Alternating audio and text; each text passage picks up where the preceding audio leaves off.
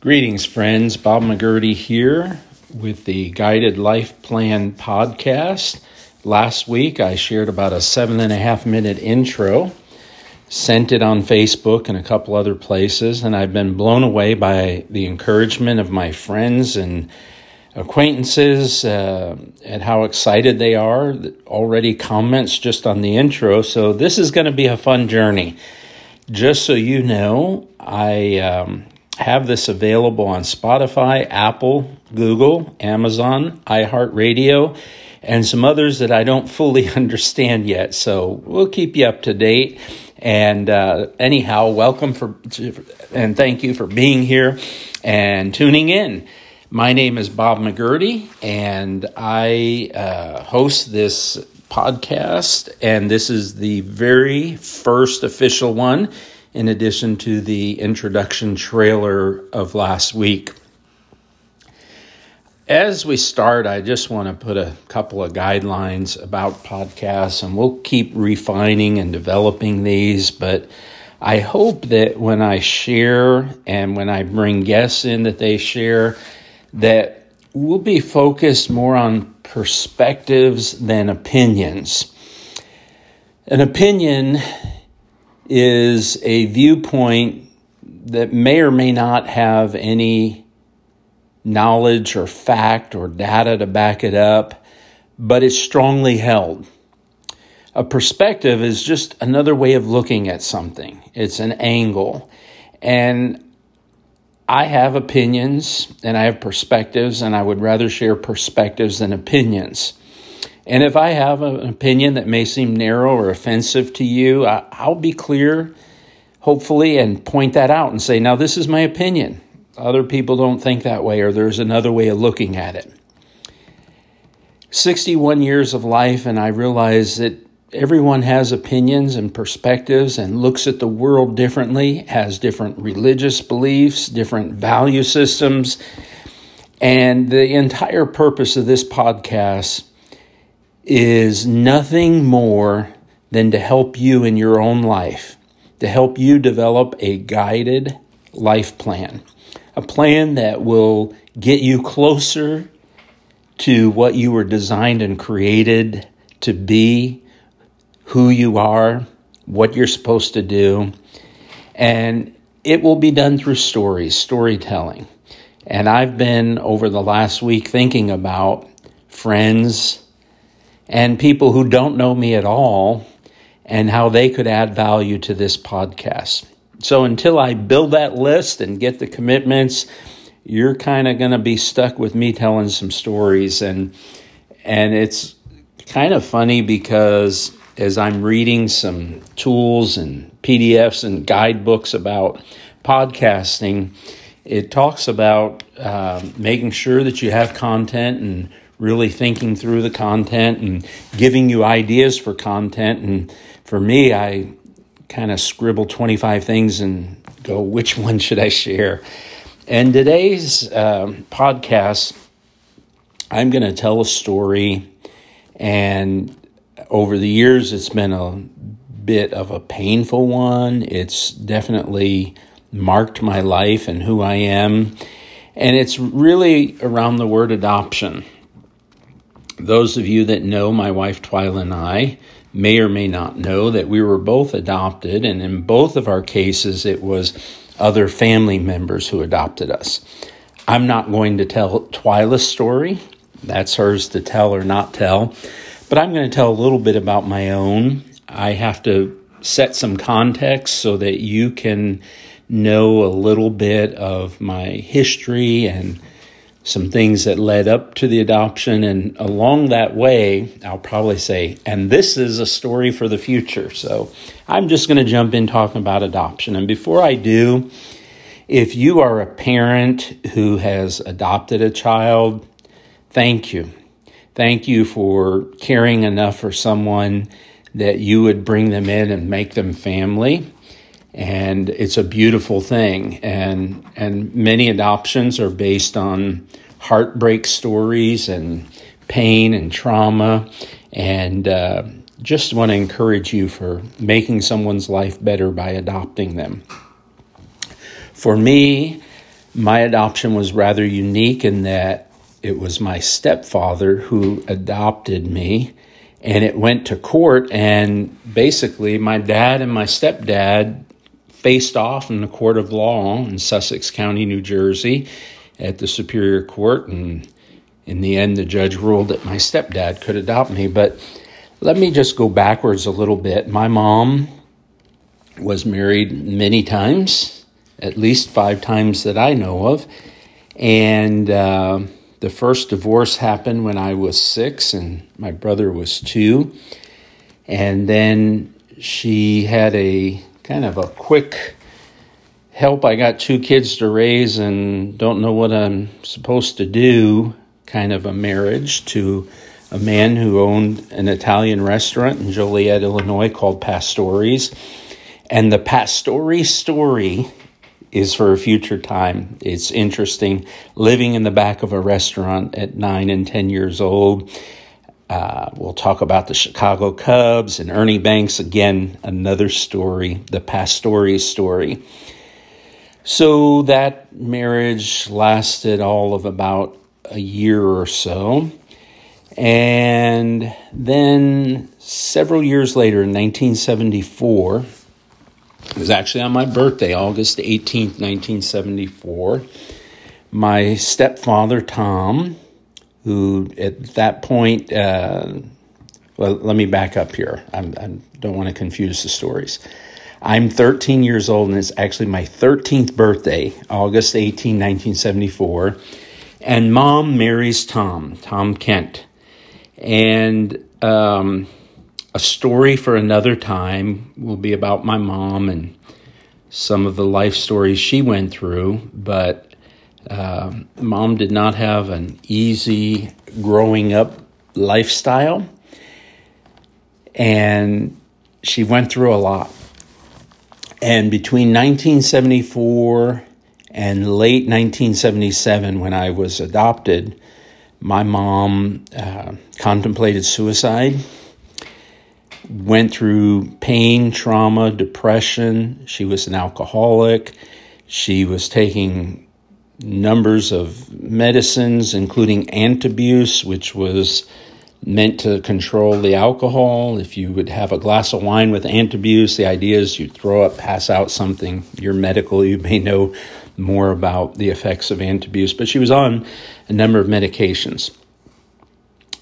A story for another time I was a volunteer on an ambulance squad, but it plays into this because right about when I was 16 years old, I was a junior member of the Vernon Township Ambulance Squad and received a call that someone had overdosed.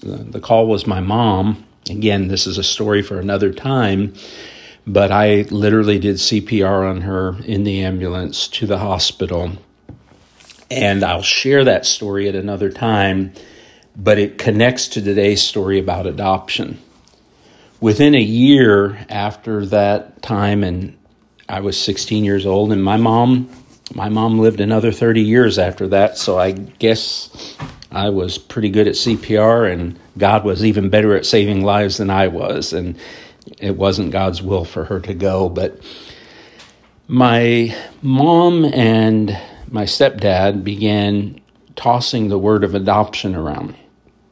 My dad was alive and well and living many states over. I was in North New Jersey, and my dad was in Illinois, and and um, I want to be careful in a podcast cast to not unnecessarily shame or embarrass or negatively talk about people, but my dad just wasn't there. I think that would be a safe way of saying it. He was not involved in my life.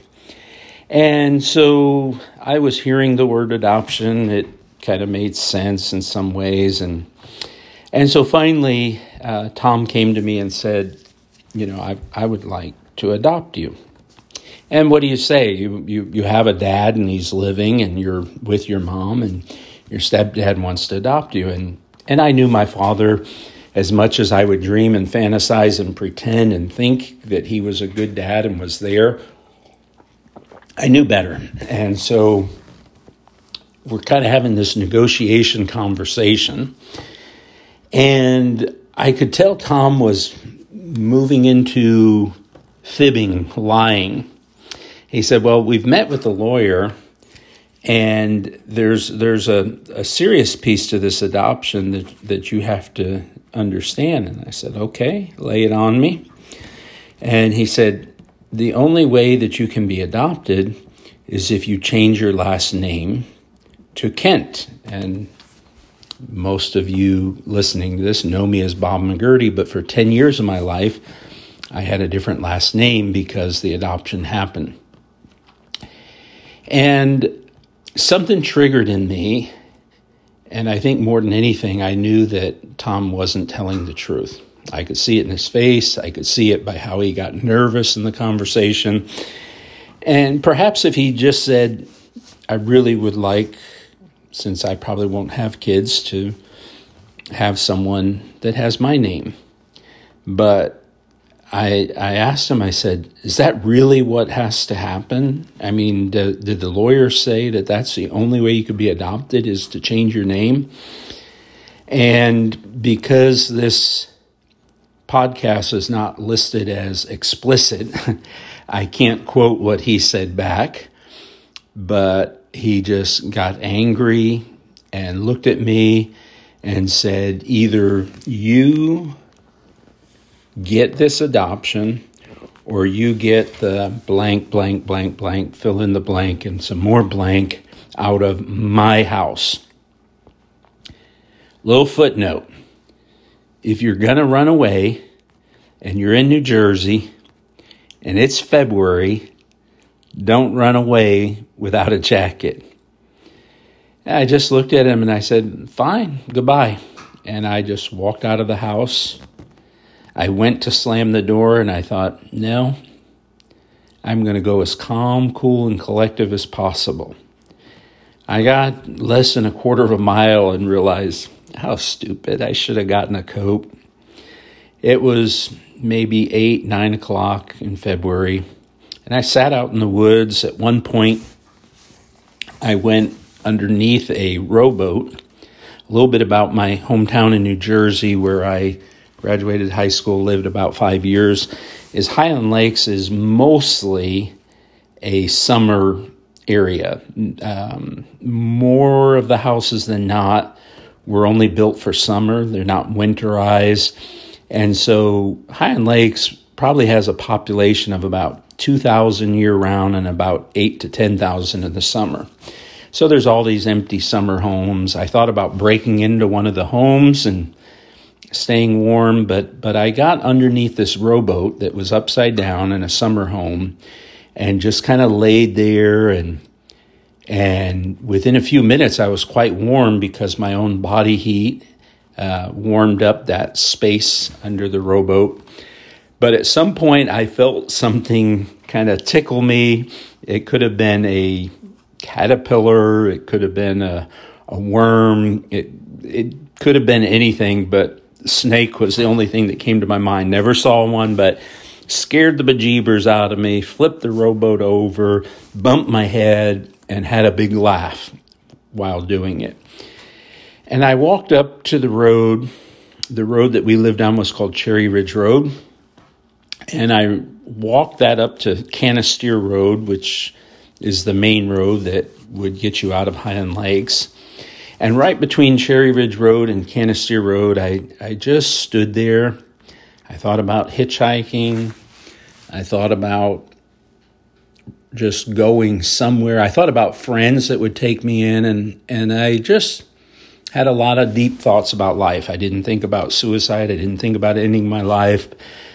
In fact, what I thought is, I'm not going to let Tom Kent mess my life up. I'm going to make a good decision here. I knew a number of my friends and even relatives that would have taken me in, but I also knew every one of them at some point would have told mom and Tom. And then it hit me like a ton of bricks.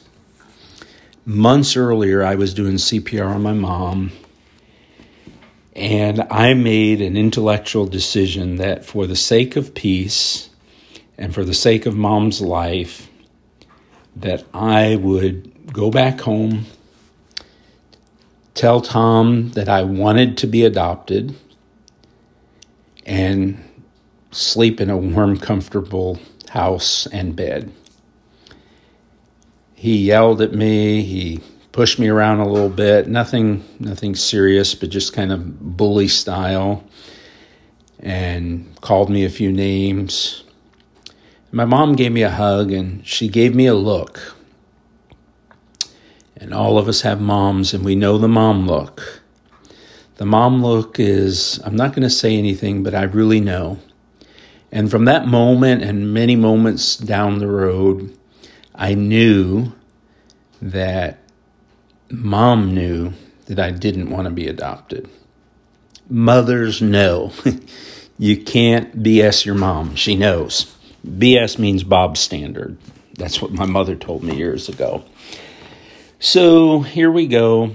We go to the offices of Solomon and Raymer in Vernon, New Jersey, the lawyer. The lawyer who, at that point in life, had never lost a case. He assured my stepfather that he wouldn't lose this one, and it was game on. So it took a number of weeks or months, and we get to court. My mom and stepdad have a high priced, never lost a case Jewish lawyer who knows his business and is going to charge a fortune. And my dad comes from Illinois to New Jersey with a public defender that I think had to get a breathalyzer one of the days that the court lasted. I'm 16. My younger brother is 12. And we were subjected to things that a 16 and a 12 year old should never be. Number one is nowadays, in a situation like that, there would be free counseling there would be groups like Division of Youth and Family Services that would do well checks, that would privately ask us if we wanted the adoption. None of that happened, and and um, so here we were in court, and um, the only way I could describe what it was like being in court. First of all, my my aunt Nancy, my my dad's sister, was there. My grandmother on my father's side were there for moral support for my dad. And you know hatfields and mccoys and we're fighting over a product myself and my brother. And um, and i can remember sitting in the chair. And the chair if you remember the old movie land of the giants where um, i felt like i was a half an ounce in a 2,000 pound chair. It just, it felt like the chair just swallowed me and it was surreal and it was painful. And in the court, I had to tell the judge, and, and we, you know, supposedly were protected from the conversations, but we heard so much of what happened in the court. My mom had to say every bad thing my dad did. My dad said every bad thing my mom did. And, and they were just going at it. There were conversations in hallways, there were conversations in the courthouse, and um, so I had to tell a lie, and I did it for the sake of the peace of my mom and tell the court, an official record, that I wanted my um, stepdad, Tom Kent, to be my new dad, as if born out of wedlock and that I wanted that my new last name would be Kent. And I remember at one point, the judge was um, quite a stern man, no nonsense, serious look. He had a nickname as the Black Widow. He always gave maximum punishment, no grace. He he was known as a as a tough person. And I remember him separately taking me into his chambers Nobody's around, not even my brother. And he looked at me, and uh, my name is Bob, but I was called Bobby back then by many people. And, and he heard that name and knew that was kind of the name of affection. He says, Bobby, You don't want to be adopted, do you? And, uh, you know, it was that defining moment. Do I tell the truth to this judge? And then he goes back in and somebody's doing CPR on mom again.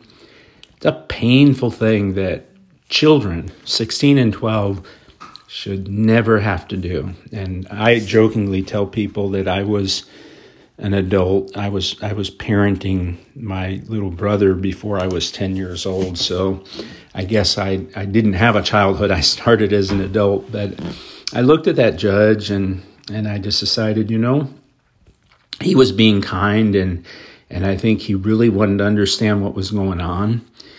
And I said, "Let me tell you about the last year." And so I talked to him about my qualifications as EMT certified, as a CPR certified. Um, I think I wasn't EMT because the state of New Jersey required you to be 18 years old, but I had passed the test, so I was, but I wasn't. Um, I, I was a CPR certified, but I was also a CPR instructor, which you didn't have to be 18 for. And and so I told him all my qualifications, and I told him about that day that I was in my volunteer ambulance uniform, a couple houses down the road with my friend Scott Alsberg, when I had the, we called it a plectron, that little metal box, and the call went out, and we were on call that my mom had overdosed. And I could see he was real emotional about it. And I said, um, after that, my mom spent some time in a psychiatric ward just to get well. And um, my stepfather really wants this to happen, as you know, I said to the judge. And I said, So is this about what I want?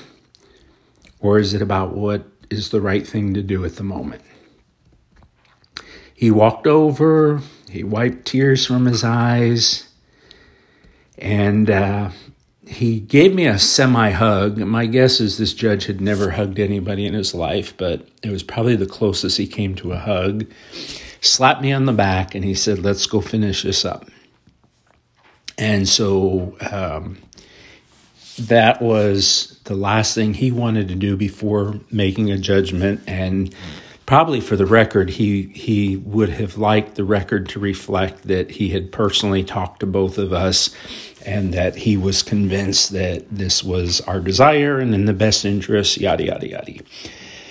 And um, all he said was that um, granted, and he read the, the decision. And so on that day, my name at 16 and a half years old, junior in high school, was changed from Robert E. McGurty to Robert E. Kent. We went with the lawyer. Um, to what was called the Courthouse Cafe, and I think it's still there in Newton, New Jersey. If you're listening in Newton, New Jersey, you can confirm, but it was just a little place where, hole in the wall, where pre court, post court, waiting for court, people would just go and get lunch and soup and whatnot. And so we went for a celebration lunch, and I was not celebrating. And I'd made a decision in that um, Courthouse Cafe or whatever it was called there in Newton, New Jersey, that someday I would change my name back. So, anyhow, adopted at 16, and the next day I go to class. And you have to understand when I go to class, so I had to go to the counselor's office and principal's office, whatever, and they'd had to sign off the name change with the court records. And and someone, I don't know if it was a counselor, who walked me to all my classes and or had gone and told the teachers that I had a different last name and you know they handled it discreetly and professionally but that my name was changed of course that person tells the teacher every class has got 30 kids and they're all different and you're taking electives and all that and um, but quickly my friends knew and and uh, and I could remember two things, and one of them you're going to think is awful. It re- really wasn't. It was. It actually was funny, but um, first one, and you have to realize, literally, this is the first day with the new name, and I never associated the idea of the last name Kent and Superman, Clark Kent. So people started calling me Clark, and it was like second period before I got it. And, uh, you know, you'd think, well, didn't you figure that out? Well, I was just figuring out the pain of what I didn't really want, and I lied to a court and said I did. And I remember one of my friends, and, and again, this sounds terrible, but it really wasn't. He was joking, and he knew my stepdad, Tom Kent, and he said, Man, your dad's so cheap he's not even going to have kids. You're a rent a Kent. And so that was kind of a joke. I was called a rent a Kent. And, um, and I'll share more about this story and um, the transition to um, becoming Bob McGurty again. So, 10 years of my life, my entire Air Force career, college, um, and really the start of missions. And I'll just put this teaser out there because those of you in the Assembly of God circle will appreciate this. But the day that we were approved for missions, um, and they do a whole bio and history on you. And at that point, Ron Iwasko was the administrator, and and he um, very pastorally walked through my history and and he suggested well you're you're dealing with passports you're going into sensitive countries. If you know that you're going to change this name back at some point you might want to do it now.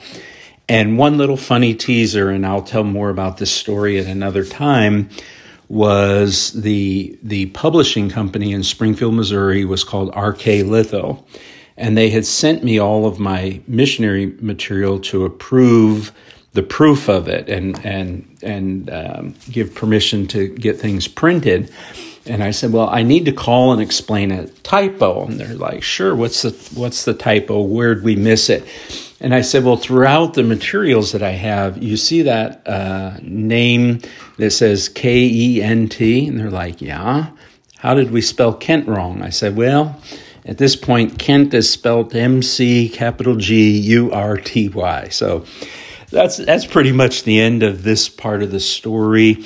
Uh, thanks for listening. I, I hope it's um, does a couple of things. Number one is when we tell uh, difficult parts to the story of our life.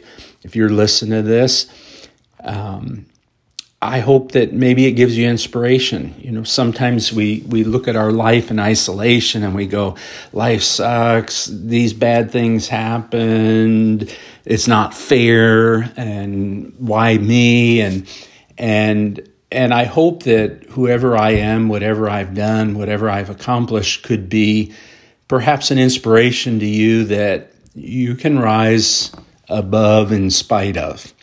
And I like to think that that's what I did. Um, I worked hard to keep my relationship with my stepdad even after going back to my um, birth name.